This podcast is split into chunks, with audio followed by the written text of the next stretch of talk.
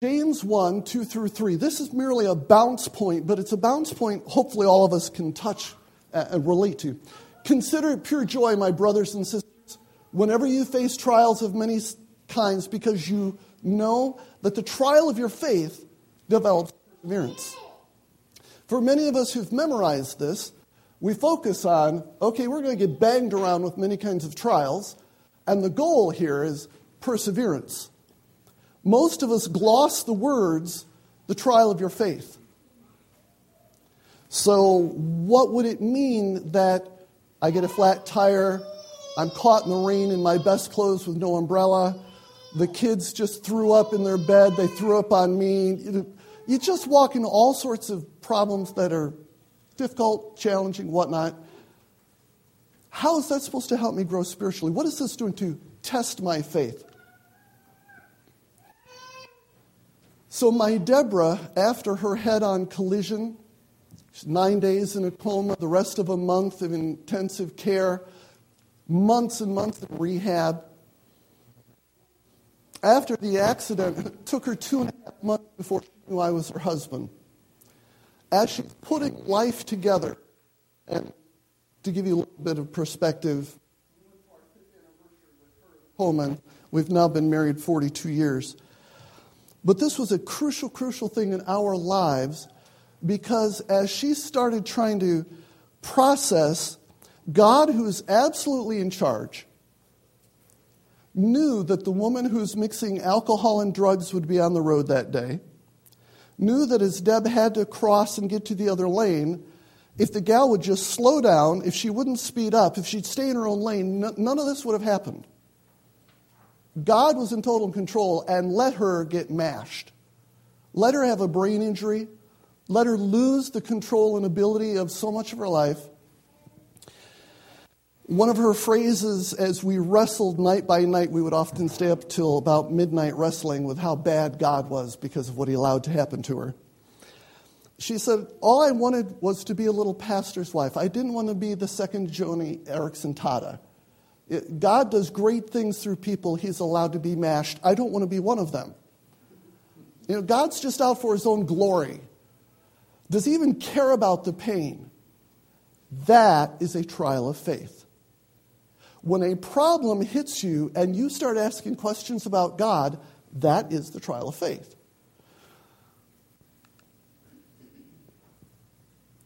John 8:32, I knew the verse, you will know the truth, the truth will set you free. So Lord, Deb is spinning, and I cannot logically argue her to where we need to go. So would you please show me from your word what we need to stand on? Love the hymn we sang, In Christ Alone. I will need a glass of water if anyone could help me out. Um, here in the love of Christ, I stand. God gave us Psalm 119 to 86. You are good. What you do is good. Change my perspective.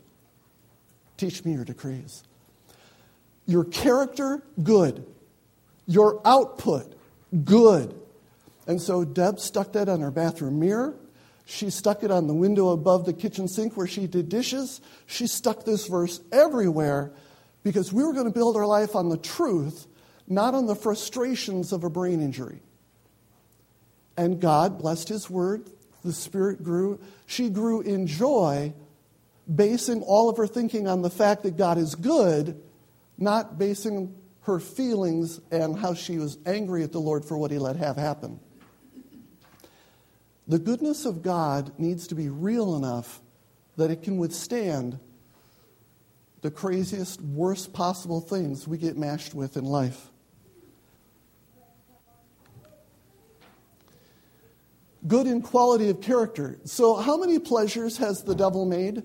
Let me say it right here. I'm not asking rhetorical questions. I want to talk to you today. So, think out loud with me. How many pleasures has the devil made?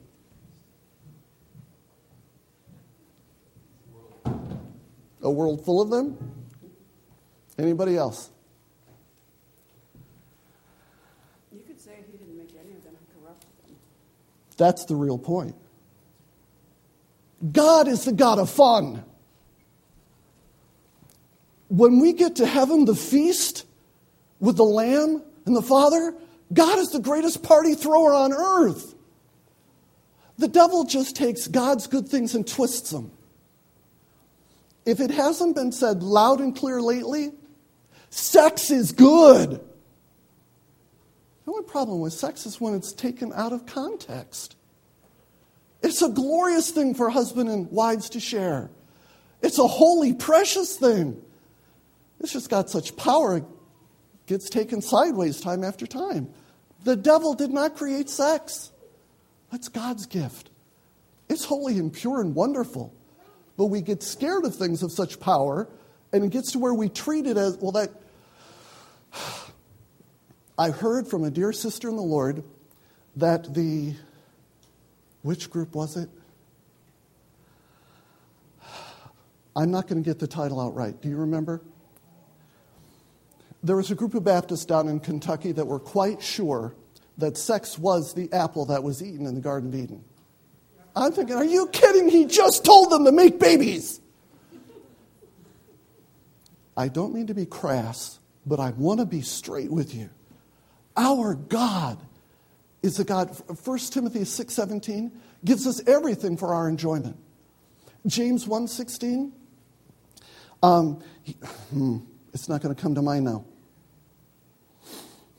From verse 13 on, don't blame God when you're tempted. We're grabbed by our own. He is the giver. I've got to look it up. Every good and perfect gift comes down from above, from the Father of heavenly lights, who does not change like shifting shadows. Our God's goodness gives us every possible pleasure. All the devil can ever do is twist, manipulate, abuse. James 1:16, 1 Timothy 6:17. He is good in character quality. He is good in output or outflow. From your ESV that you'll have,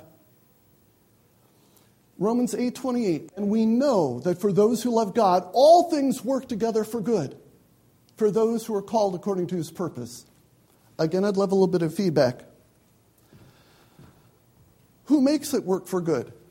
I love God, that part's not too hard. What's going to actually make this lousy situation turn around?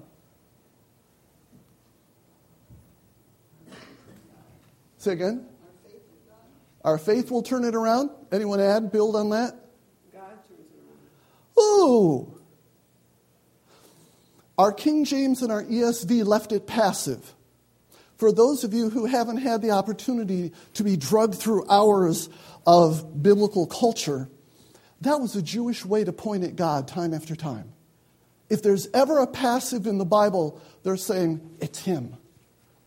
So the NIV and the New American Standard 95 say it, and we know that in all things, God works for the good of those who love Him. They just spun it around, just like you said it's not truly passive. It's not going to just happen by accident. Our God, for His children, He takes the absolute worst scenarios. Corrie ten Boom, Ravensbrück, the worst hellhole imaginable, a death camp, and God basically starts a church in Ravensbrück. He's constantly, his output is good, not just his character. I'm going to say it once, and hopefully I'll remember to, to say it several, several times. so we have this God who is everything. Pastor Scott's hymn said it so well. All that he needs to be, he's God. He's got all this goodness. We have no way to relate to all of his goodness until we run into a problem. John Piper once said, and I've spent the last several years looking for proof texts to prove him right. John Piper said, When God wants to reveal more of himself to somebody, he lets them suffer. Our experience, that rings so true. So, where's proof text? And it comes up time after time. But what I want to touch on this morning whether it is you're walking the floors in the middle of the night with a colicky baby, whether it is one of Deb's brothers who's a welder. He's in the middle of trying to fix a machine at work, and he can't figure out how to get the tools to work to get the thing fixed. And he spends a moment in prayer and says, Lord, what in the world do I do with this one? And he sits there thinking about it, and the Lord just kind of drops the idea, oh, of course. And he moves over here and fixes the machine. The... Would we know that God could meet these needs if we didn't have the need? Would we know that God cared about your finances or your children's struggle with math and how many times Dave tutored people? If we didn't have the problem, would we ever get that niche of God? Now, one more thing Jesus. It is not the healthy who need a doctor, but the. So I've not come to call the righteous, but the sinners to repentance. This is a God who's chasing us in our lostness. Pastor's prayer. Does that break your heart? Lord, the only thing we brought to salvation was the need for it? I that's the truth. Would we know how good God was if we weren't so totally lost that He just pays for it? So, let us work hard to refuse to let God's goodness to be a static thing that just sits there and realize that every little irritating thing I run into is one more opportunity. So God, I've never I've never had to ask this of you before. Can, can you show me a new piece of yourself right here? Back to Deb's accident.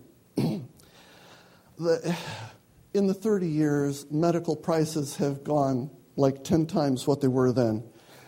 But we're looking easily at $120,000 of medical bills. And um, she was driving a car delivering newspapers. So there's the newspaper, there's the car insurance, and then there's our health insurance. We just got out of seminary.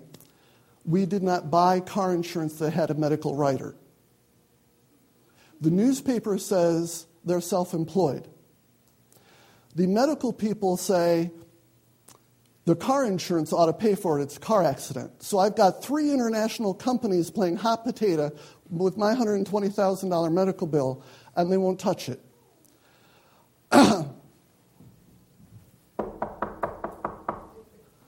Lord, I intellectually know this, but now we got to actually put feet to it. Are you big enough to kick three international countries in the butt and make them pay my bill? And I just sought the Lord, and I knew He's big enough, but I've never needed Him big enough. And so God just patiently waited 364 days from the accident. 365 days from the accident, my lawyer gives me a call. There's this neat little thing in the law that if you have companies jacking you around for a year, they have to pay you up front 10% of what they were refusing to pay and pay the bill. So they not only paid the bill, they paid off our house. I would have never known God was so big, he could kick international companies in the butt until I needed him to. God's goodness is not static, it is active, seeking the lost, ministering grace, taking these things and turning them around for our good. Another response in our trials if God really loved me, why did this happen? Does God really love me? How, how can God love me when? My brothers and sisters, count it pure joy when you face trials of various kinds because you know that the trial of your faith, the thing that is going to bring up questions in your heart, that'll grow you in perseverance. But right now, I want to assure you that when those questions arise, God is fully big enough to handle anything you got to throw at him. What I want to encourage you to do today, though, Archimedes, give me a place to stand and a lever. Don't let your foundation stone shift on you. I love what Dr. Blackaby did. He did some wonderful material uh, talking about experiencing God. And he talks about how his daughter in high school, we, have got a new graduate, right? Somewhere? Um, his daughter in high school got cancer. And a lot of people come up and said, Well, Pastor, you know, why do you think God did this? Doesn't he love you? And he says, Pause with me for a moment here. Think about this. Quote it with me, John 3:16. For God so loved the world that he gave his only begotten Son, that whosoever believes in him should not perish but have ever, everlasting life. God settled his love for me 2,000 years ago. That is not open to question. Relationally, think about this. Do we go around wondering if my wife still loves me at every little possible problem? Can we live like that? Do my kids love me anymore? Uh, I want to walk tender here. Some of us have problems with our adult kids. I'm not playing light with that one. But we don't walk around in constant fear of our closest relationships imploding or disappearing. So don't let the trials open up God's absolute stated love for you and me as though it's not real. You're allowed to say some questions don't deserve to give two thoughts about. Let's look at a couple of other scriptures that are so precious. Because today I want you to stand on and revel in God's goodness and love. For as high as the heavens are above the earth, so great is his love for those who fear him. From everlasting to everlasting, the Lord's love is with those who fear him, and his righteousness with their children's children. Have a very, very precious son in law who's a perfectionist, and his brain sees these verses and says, Yes, but do I fear him enough? Not the question. if you've trusted Christ as your Savior, it's not how big your faith is. It's did you reach out and grab him when you realized you're going to hell? So, for all of us who've looked to Christ, that's sufficient. Jeremiah 31 3. I have loved you with an everlasting love. I've drawn you with unfailing kindness. That is a foundation stone. In Him alone, in, in His love, I will stand. We sang it. I'm merely saying, depend on it. The question will rise if God loved me, would He? Yes. Yes. Very seldom do we think about it. Revelations 3:17. As many as I love, I rebuke and chasten. Be zealous, therefore, and repent. Not every suffering, not every difficulty is chastisement. But God put us in a broken, broken world. He saved us through Christ and wants us to be witnesses to one another and to the lost, dying world that His grace is sufficient. Will God let His people go through difficulty? Take your Bibles, turn to Isaiah chapter 43 while I reference something else you're very familiar with. We have a children's song. Wise man built his house upon the what? We sing it. We talk about it lightheartedly. Have we ever backed up a step and just realized what Jesus laid out there? You put my word to practice, this world is going to beat the daylights out of you. The rains are coming down, the winds are blowing, the streams are rising. It's trying to sweep you away. Did you ever process that's what he just said? And it's only those who have the word and put it into practice can withstand what this world does to people. Jesus front loaded, we're here to suffer. Isaiah 43. I'm reading from NIV. It's been a while since I've looked at the ESV, so I'm not sure it's going to be quite the same. But catch the difference between if and when. Isaiah 43. Let's dive in at verse 2. When you pass through the waters, I will be with you. When you pass through the rivers, they will not sweep over you. When you walk through the fire, you will not be burned. The flames will not set you ablaze. I am the Lord your God, the Holy One of Israel, your Savior. It's not if you pass, it's when. If God loved me, would He let me go through it? Absolutely. Absolutely.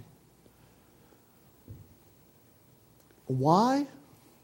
Because in His choice and in His grace, He chose to leave us in a broken world, and we're going to get hit with the earthquakes of a broken world. But for me, a huge promise that I always have to bring along with all this I will never leave you or forsake you. Repeated constantly in Scripture. Another word picture from my heart and mind the thermostat, the heat may be rising, but his hand's on the thermostat. He knows how hot, he knows what we can take. He's promised to never put us through a trial, but what his grace would get us through. Oh, great. Where did I set the clicker?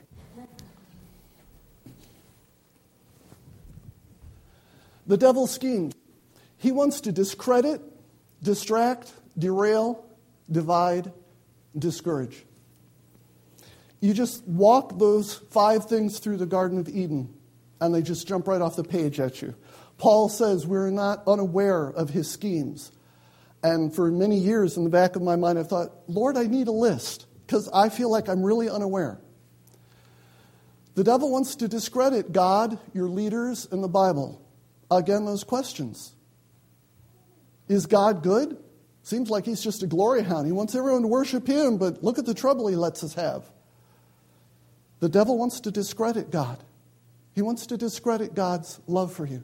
He wants to distract you from God's purpose.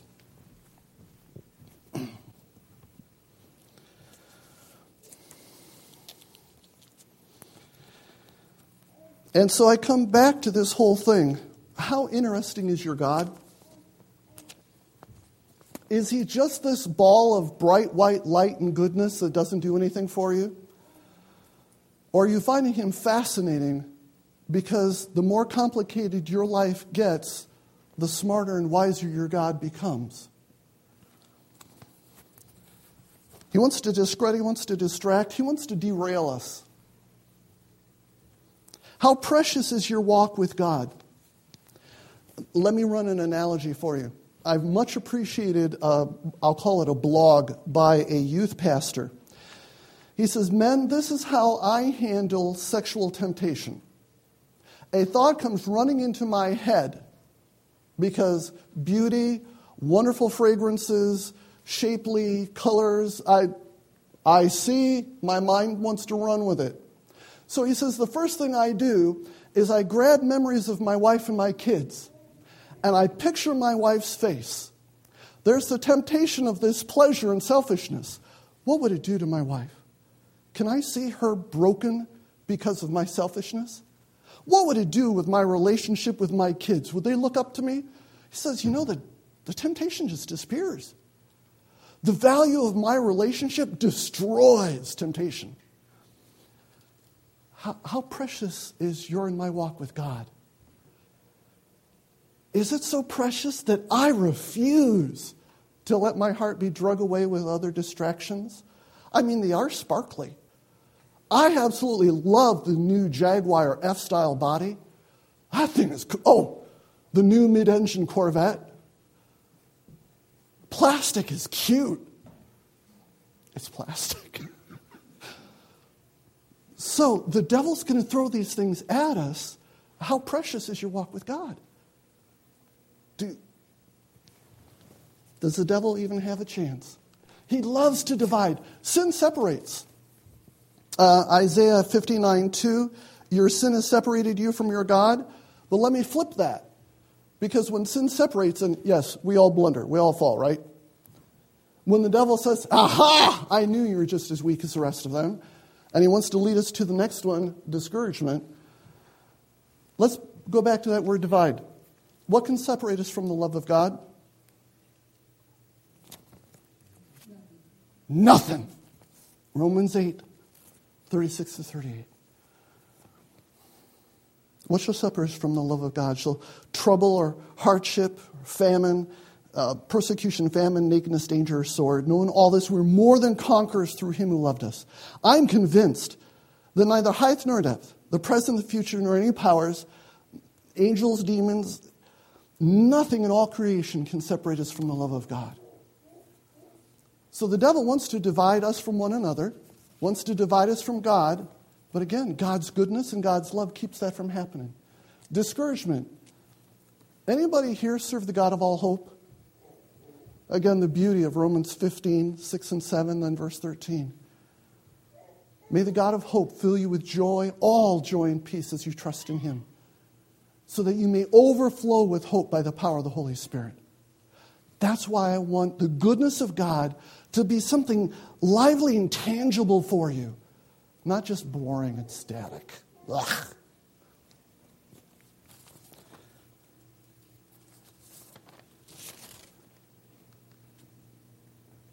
Malcolm Muggeridge said I mentioned it. Yep. I was hoping this is next. you see, just the right time, Romans 5 6. At the right time, when we were still powerless, Christ died for the ungodly. Very rarely will anyone die for a righteous man, though for a good man, someone might possibly dare to die. That, that really twisted my brain. Wait a second. I thought the goal of spiritual growth was to be righteous. But the lost world around us is more interested in a good man than a righteous man? Have you ever wrestled with that one yet? My way of processing what I'm quite sure this is saying. Very rarely would anyone die for a religious rule keeper, a Christian Buddhist. They don't do anything wrong, but they're not much help either. They're separated from sin and from everybody else's needs. But they, they might die for a teacher who invested so much in their student that that student is now inspired and thriving. They, they might give themselves for the philanthropist who just paid for three of their kids to go to college. Good in action changes the world. Righteousness that does no more than keep itself from sinning boring. While we were yet sinners, Christ died for us. But I just bring this up because goodness that's just in my heart, I feel the goodness of God, be warm, be filled, is dead. Your God is not dead. I, I promise you. Two applications to what God's goodness and love mean for today. In our area, in Maryland, pieces of Virginia, critical race theory is a living battle on television and the radio in Loudoun County. It is absolute firefight. I'm not going to touch all of the philosophic educational issues here. I want to touch a spiritual issue that is built on the very inside core of critical race theory.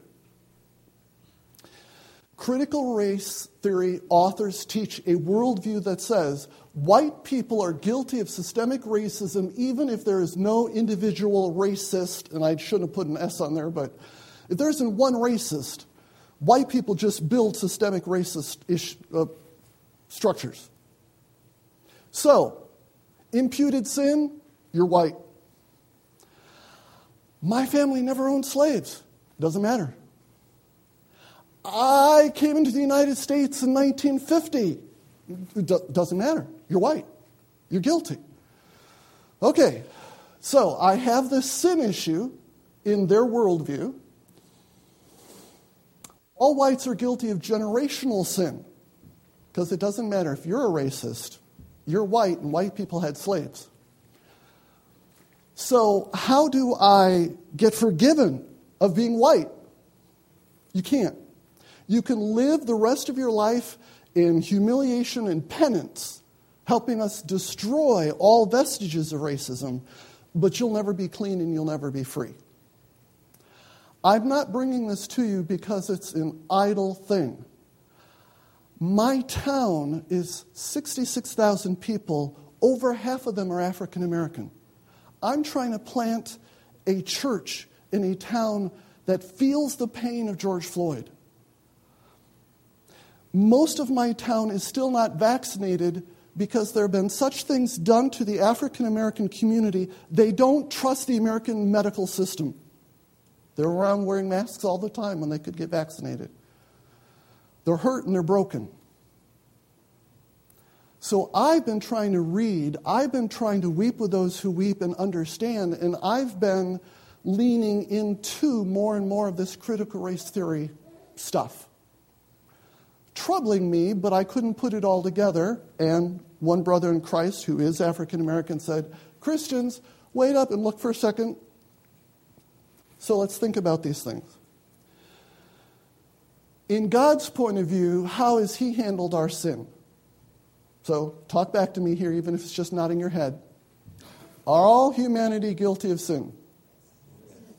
Did He leave us there? What did He do to take care of our sin problem? Died for us. Now, um, terminology. Professor, you might need to help me here. Part for whole. Part for whole logic. He died for us, but is that everything he did? He lived a perfect life. He did die for us, and he rose again. If we didn't have all three of those pieces, we wouldn't be saved. But it's okay to say he died for us because we can do part for whole. He shed his blood. He did the work. His goodness in action. Am I guilty for my dad's sin, according to the Bible?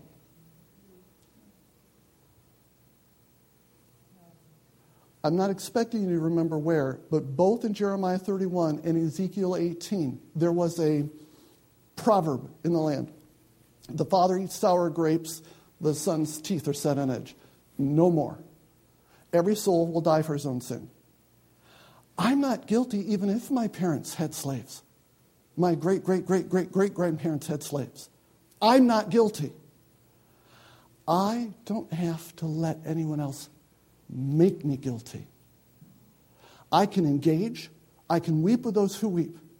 I can pray for liberty and justice for all without accepting a worldview that says my lack of melanin makes me worth less. Is that making sense?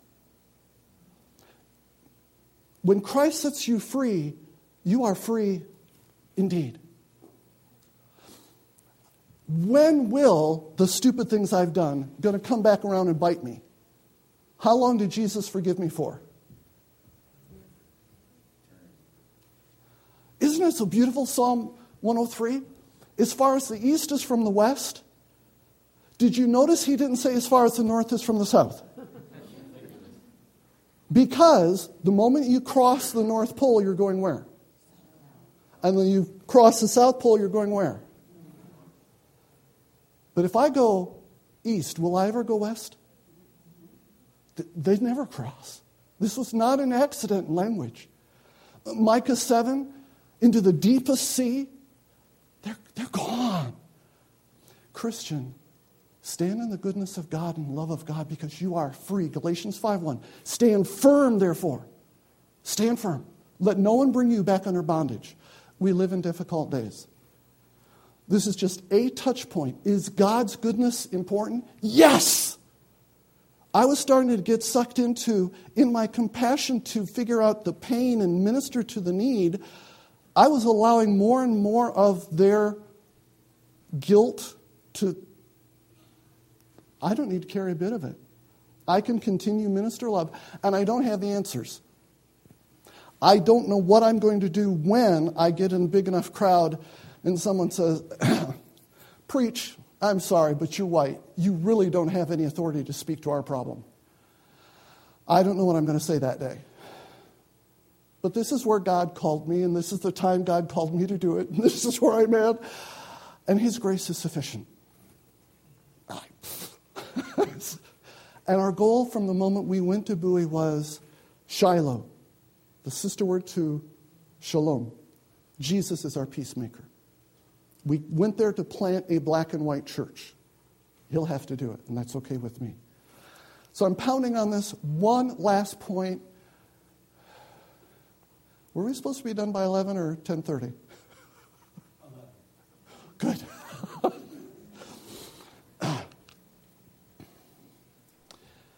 okay, all of that thing we talked through. Application 1. Application 2. Lord's Prayer. Forgive us our debts as we forgive those indebted to you. And the Lord's Prayer wraps up. And then Jesus went on. For if you forgive other people their sins, your Heavenly Father will forgive you your sins. If you do not forgive others their sin, your Heavenly Father will not forgive you yours. That is a touch point of a principle God does in many, many places. You don't have to worry about losing your salvation. The point is, when I have received forgiveness, how am I supposed to act in character? I'm to be forgiving. When I have received grace, I'm to be gracious.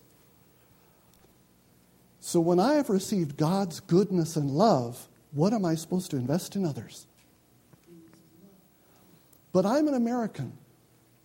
And my American culture quietly taught me inside the four walls of my home, I don't have to worry about anybody's needs. I'm going to be crass and over the top. They can just die and go to hell. My bills are paid. I'm comfortable. I'm happy. Family's doing good. It, it takes all my attention just to pay my bills. My American culture has equipped me to be a glorious, selfish pig. And the Bible, do you have any idea how many commands there are for Christians to do good? It spins my head. A couple of them you'll know already. Oh, that's the end. Okay. So I'll just back up and we'll look at them together. Ephesians 2:10 For we are his workmanship created in Christ Jesus unto what? Hmm. You did know that one. Not a surprise. Uh, first, oh, first, uh, 2 Timothy 3.16. Love 3.16 is so crucial for all of ministry. For all scripture is God-breathed and is profitable for teaching, rebuking, correcting, instructing, or training in righteousness. Then verse 17. So that the man and woman of God would be thoroughly equipped unto every... Ooh, Good works is that sent. I thought good works were just for, you know, social gospel, for those who are confused and are trying to work their way to heaven. You mean when I've received God's goodness, I'm supposed to be looking to invest in other people? Take your text, 1 Timothy 6, 17 and 18. 1 Timothy 6,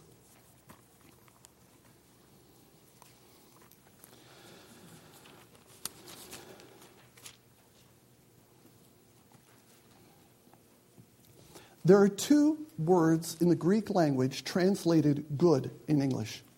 Agathos is that which is morally right, and alongside that, that which is simply practically helpful. So when Jesus said, If anyone offers you a cup of cold water in my name, that's agathos. Simple, practical help. There's also the word kalos, that good which is noble, sacrificial, beautiful. 1 Timothy 6 17. Command those who are rich in this present world not to be arrogant, nor to put their hope in wealth, which is so uncertain, but to put their hope in God, who richly provides us with everything for our enjoyment. Command them to do good and be rich in good deeds. Command them to agathos, look for practical ways to help people nearby. Secondly, to be rich in sacrificial giving. If I let myself just be the typical American I was raised to be, pay my bills, watch over my family, it's all about me, I'm, I'm an impoverished do gooder because it's so easy. It's so easy to be about me.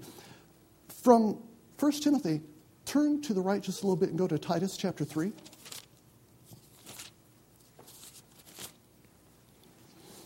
Titus chapter 3, verse 8.